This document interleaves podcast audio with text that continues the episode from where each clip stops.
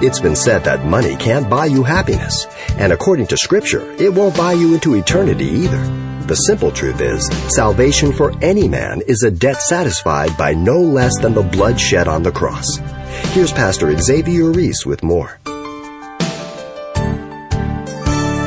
In Luke 16, 19 21, a certain man was clothed with purple and fine linen and fared sumptuously every day.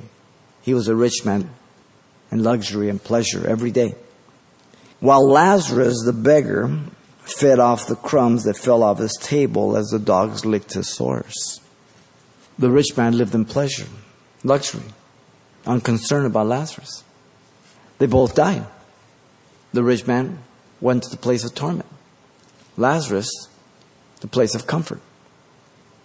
Now, the rich man didn't go to the place of torment because he was rich. He went there because he never cared about God. Lazarus, that was poor, did not go to a place of comfort, paradise, because he was poor. He went there because he trusted God. Are we clear on that? The rich man living for self did not look to God. So he was just fattening himself up for the slaughter, the judgment of God, while the poor, as well as Lazarus, preparing himself to spend eternity with God. There's the contrast. 1 Timothy 5 6 says, He who lives in pleasure is dead while he lives. Stop and think of your own life before you became a Christian. Regardless of whether you were moral, or immoral, whether you were educated or uneducated, or whatever it was, you wouldn't go to hell for any of those things. You would have gone to hell because you didn't know God and you had never repented. But what a difference it has made now that you come to Christ, you realize that you go to heaven because of your repentance and your worldview of who God is. And you agree with Him, what He says. Not for any other reason. In Luke 18, 25 through 27, Jesus said, For it is easier for a camel to go through the eye of a needle than for a rich man to enter the kingdom of God. And those who heard it said, who then can be saved? But he said, the things which are impossible with man are possible with God.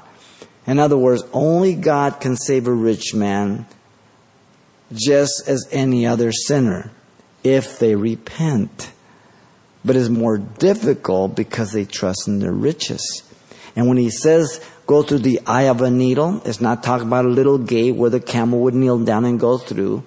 It's a medical needle. Luke is a physician.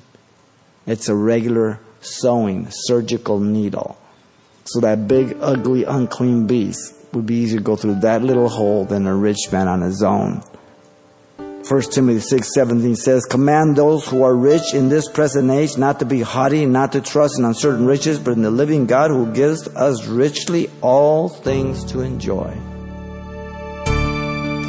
You've been listening to Simple Truths with Pastor Xavier Ries, a daily devotional of the enriching and precious truths found in God's Word. We appreciate you listening each weekday at this time, but you can hear this program again anytime by following the radio listings link at calvarychapelpasadena.com. Or join us for one of our weekly Bible studies at Calvary Chapel, Pasadena, including the midweek morning study for an informal time of teaching, discussion, and hot coffee Wednesdays at 6 a.m. You'll find directions, details, and more information at CalvaryChapelPasadena.com.